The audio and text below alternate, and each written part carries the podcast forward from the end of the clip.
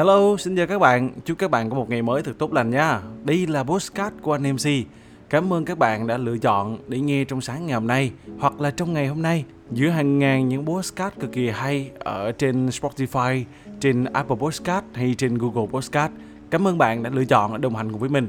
Và ngày hôm nay thì mình sẽ cập nhật cho các bạn một thông tin mà hôm trước lúc coi các anh em áo đỏ nhà mình, đội tuyển Việt Nam chúng ta thắng 4-0 Indonesia nên mình đã bỏ lỡ. Nhưng mà may quá, mình cũng đã tìm hiểu lại dựa trên các trang mạng cũng như là coi rất nhiều những đoạn video để có thể liệt kê lại cho các bạn những tính năng cập nhật cực kỳ thú vị của Apple dành cho hệ điều hành iOS mới, cũng như đó là những sản phẩm mới của Apple vừa được ra mắt trong hội nghị nhà phát triển toàn cầu của Apple WWDC 2021. Nếu như các bạn cũng mãi coi đá banh, mãi coi Tiến Linh, Quang Hải, Công Phượng hay Văn Thanh ghi bàn mà bỏ lỡ những thông tin mới nhất được cập nhật từ Apple thì hãy cùng theo dõi podcast ngày hôm nay nha. Podcast này là dành cho bạn. Rồi chúng ta hãy cùng bắt đầu. Trước tiên hãy nói đến FaceTime. Đó là FaceTime của Apple, ứng dụng để cho các bạn có thể gọi video call với lại người có những chiếc điện thoại iPhone nếu như các bạn, để có những cập nhật quan trọng. Tính năng này tao khuyết gọi là Spatial Audio. Với tính năng này có thể phản ánh đúng cái vị trí của người nói ở trên màn hình và có khả năng là tách cái giọng nói, giúp giảm nhiễu khi có những âm thanh hay những tạp âm ở bên ngoài.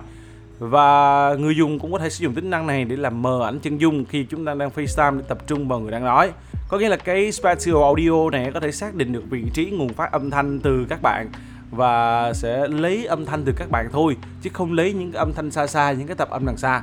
Khá hay đấy, nhưng mà cái điều thú vị hơn mà Apple đem đến cho FaceTime đó chính là SharePlay.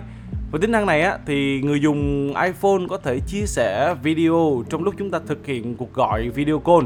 Có nghĩa là các bạn có thể chia sẻ hình ảnh trên Apple TV nếu như các bạn đang xem một đoạn phim nào đấy, để xem TV chung với những người mà các bạn đang FaceTime, những bạn bè, những nhóm bạn của các bạn. Hoặc chúng ta có thể chia sẻ màn hình của mình để xem cùng một bức ảnh trong thư mục Picture của các bạn. Rất dữ dội ha. Thêm nữa đó là tích hợp cả Apple Music, nên lúc này người dùng FaceTime có thể mở một thư viện những bài nhạc chạy liên tục trong lúc mà chúng ta đang trò chuyện với bạn bè. Tất cả đều được đồng bộ hóa để các bạn có thể nghe và xem trong thời điểm mà mình đang trò chuyện FaceTime. Vậy thì bây giờ nếu trong thời đại giãn cách các bạn đang update lên, cập nhật lên iOS 15 rồi thì các bạn có thể cùng nghe một bài hát để cùng chạy bộ, tập thể dục, hoặc là các bạn có thể đi dạo và xem một đoạn phim cùng với bạn bè của các bạn ở khắp mọi nơi cùng lúc, cùng với nhau. Ghê chưa? Bằng việc cung cấp đó là thư viện API ở bên ngoài dành cho các nhà phát triển ở bên ngoài, thì Apple tham vọng rằng FaceTime có thể tích hợp cả các nền tảng xem phim khác như là Disney Plus, Hulu, kể cả chúng ta cùng xem TikTok với nhau, cùng xem Netflix với nhau, hay là Twitch và những nền tảng bên thứ ba khác. Cái điều này thiệt sự luôn là mang đến cho Apple thế thượng phong cực kỳ lớn khi mà chúng ta lựa chọn. Bởi vì các bạn nghĩ xem, nếu như các bạn chưa mua tài khoản Netflix, các bạn có thể xem ké cùng với một người bạn khác nếu như họ cũng đang xem Netflix và FaceTime với các bạn. Trải nghiệm về ứng dụng nó cũng sẽ không tốt, và trải nghiệm về hình ảnh thì chắc chắn cũng không tốt, nhưng mà sẽ mang đến rất nhiều những sự tương tác, những sự kết nối. Và rõ ràng là Apple bỏ xa các hãng Android trong việc kết nối. Cái ghê gớm ở đây là Apple bây giờ có thể kết nối cả với Android. Bởi vì theo giới thiệu của Apple, các bạn có thể mở FaceTime trên web để chúng ta sử dụng trên điện thoại Android hoặc là PC. Có nghĩa là các bạn có thể gọi FaceTime cho một tài khoản trên điện thoại Android nếu như họ mở FaceTime trên web. Ghê chưa? Tiếp theo, những tính năng mới của hệ điều hành iOS 15 có thể làm mới notification của các bạn, đó là các thông báo. Những thanh thông báo được làm mới với hình ảnh và biểu tượng ứng dụng to hơn. Tất cả sẽ được nổi bật hơn thông qua bộ lọc trong iOS 15 gọi là Focus. Tính năng này cho phép người dùng có thể tùy biến khi nào những thanh thông báo mới được xuất hiện trong những cái hoạt động cụ thể hay là trong cái khung giờ cụ thể mà các bạn quy định. Ví dụ nhé, khi mà làm việc thì các bạn chỉ nhận thông báo từ các đơn hàng chuyển phát nhanh khi mà các bạn đã booking, hay là chỉ có thể là sếp các bạn được gọi các bạn khi các bạn đang tập trung làm việc mà thôi. Tất cả phần thông báo này các bạn đều có thể tùy chỉnh được.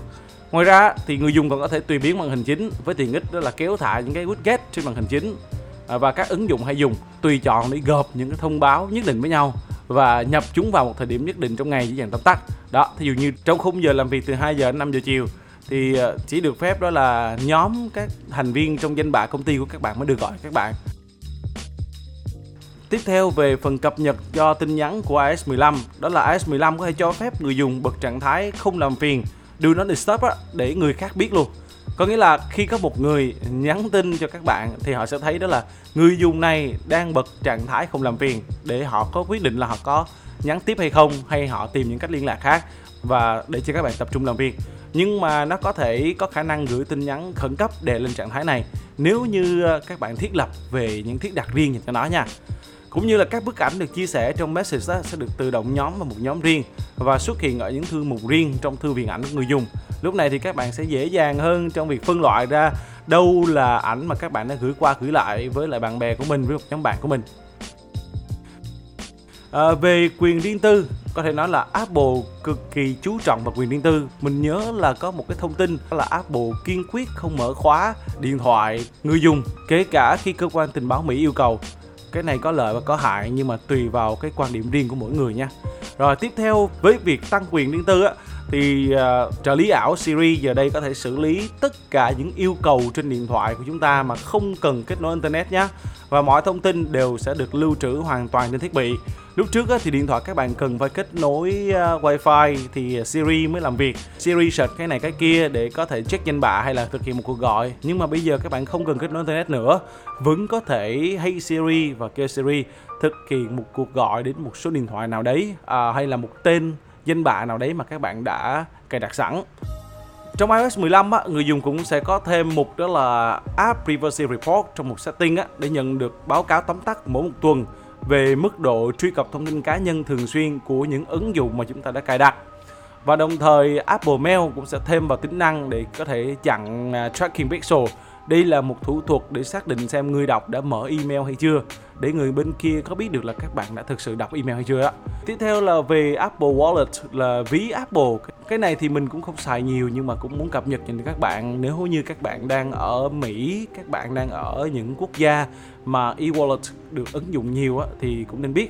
Đó là thông qua việc scan tất cả những giấy tờ như là bằng lái xe, căn cước công dân, chứng minh nhân dân, thẻ bảo hiểm y tế và tất cả tích hợp vào wallet của các bạn á. Người dùng có thể sử dụng chiếc iPhone có chữ wallet để quét tại những điểm kiểm tra như là sân bay hay là khách sạn.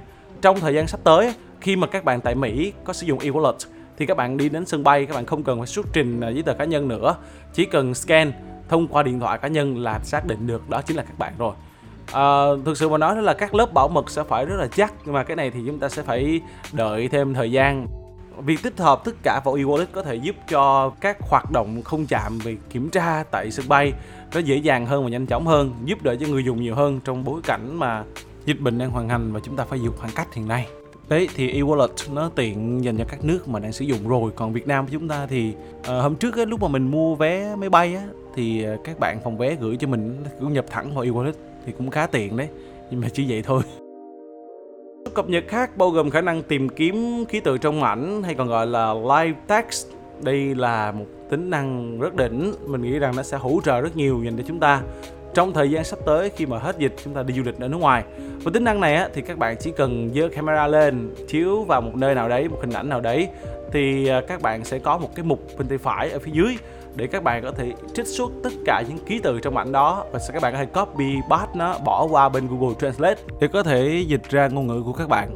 Đó, với những cái tính năng này á, nó có thể hỗ trợ cho các bạn trong việc đó là chuyển ngữ tất cả những cái biển báo công cộng, biển báo đường hay là những cái thông tin, hoặc là kể cả là bạn không giỏi về ngoại ngữ nữa thì đây chính là cứu cánh này cho các bạn. Và Apple cũng có thông báo thêm đó là kể cả việc các bạn lấy một hình ảnh riêng của các bạn ở trong Pictures, các bạn bỏ vào thì tính năng này cũng có thể lọc ra những ký tự để các bạn có thể dễ dàng chuyển ngữ hơn. Quá đã ha. Rồi tiếp theo là khả năng tìm kiếm ảnh trong Spotlight, cập nhật âm thanh dành cho AirPods và khả năng tìm lại chiếc tai nghe AirPods Pro và AirPods Pro Max thất lạc. Có những cái lặt vặt khác như là ứng dụng về thời tiết weather của Apple sẽ cập nhật được nhiều thông tin hơn so với trước. Bản đồ sẽ được tăng cường về mức độ chi tiết ở những thành phố với cả góc nhìn 3D khi mà sử dụng tìm đường trên điện thoại hoặc là trên Apple CarPlay để hỗ trợ dành cho các bạn, những ai mà lái xe.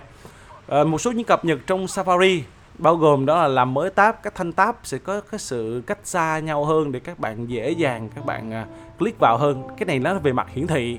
Safari cũng sẽ hỗ trợ những cái tiện ích mở rộng nhé, những cái extension đó, có thể bật các tiện ích để chặn các quảng cáo trên những website, hay còn gọi là adblock. Nếu như các bạn nào mà hay mày mò về tin học chắc là biết những cái này, để chặn những cái website nó tự động xuất hiện khi mà các bạn truy cập vào một website nào đấy. Có một số những website nó pop up, nó nhảy ra khiến cho các bạn mất công phải tắt. Rồi, Apple cho biết thì iOS 15 sẽ được cập nhật vào mùa thu năm nay và sẽ được áp dụng dành cho các phiên bản điện thoại iPhone 6s trở lên.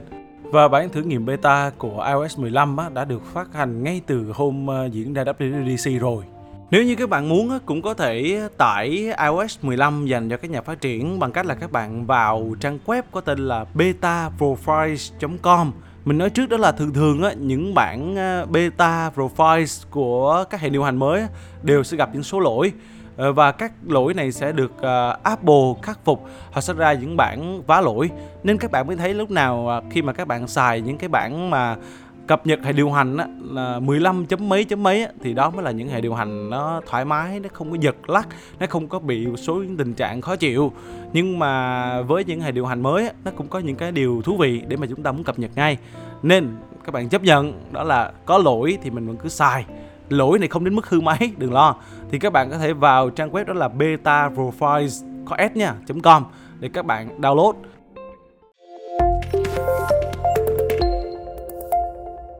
Cập nhật của mình về hội nghị các nhà phát triển toàn cầu của Apple WWDC 2021 diễn ra ngay vào đêm mà Việt Nam đại thắng Indo 4-0. Yeah. Hy vọng những cập nhật này sẽ giúp cho các bạn hiểu thêm về chiếc iPhone mà các bạn đang sử dụng. Nếu như có những sự kiện khác dành cho Android thì mình cũng sẽ cập nhật như vậy. Vậy thì các bạn hãy theo dõi podcast của anh MC của mình trên các nền tảng như là Spotify, Apple Podcast, Google Podcast. Và sắp tới thì mình cũng sẽ đăng những podcast trên Facebook cá nhân của mình, đó là Vĩnh Phú Phạm hay là MC Vĩnh Phú. Các bạn có thể xem thông qua Facebook cá nhân để có thể tương tác cùng với mình, chia sẻ thêm góp ý của các bạn nè. Cảm ơn các bạn dưới hàng ngàn những podcast cực kỳ hay các bạn đã lựa chọn để đồng hành cùng với mình trong suốt mười mấy phút qua. Chúc các bạn có một ngày thật tốt lành, thật nhiều năng lượng để hoàn thành công việc của mình nhé. Hẹn gặp lại vào sáng mai.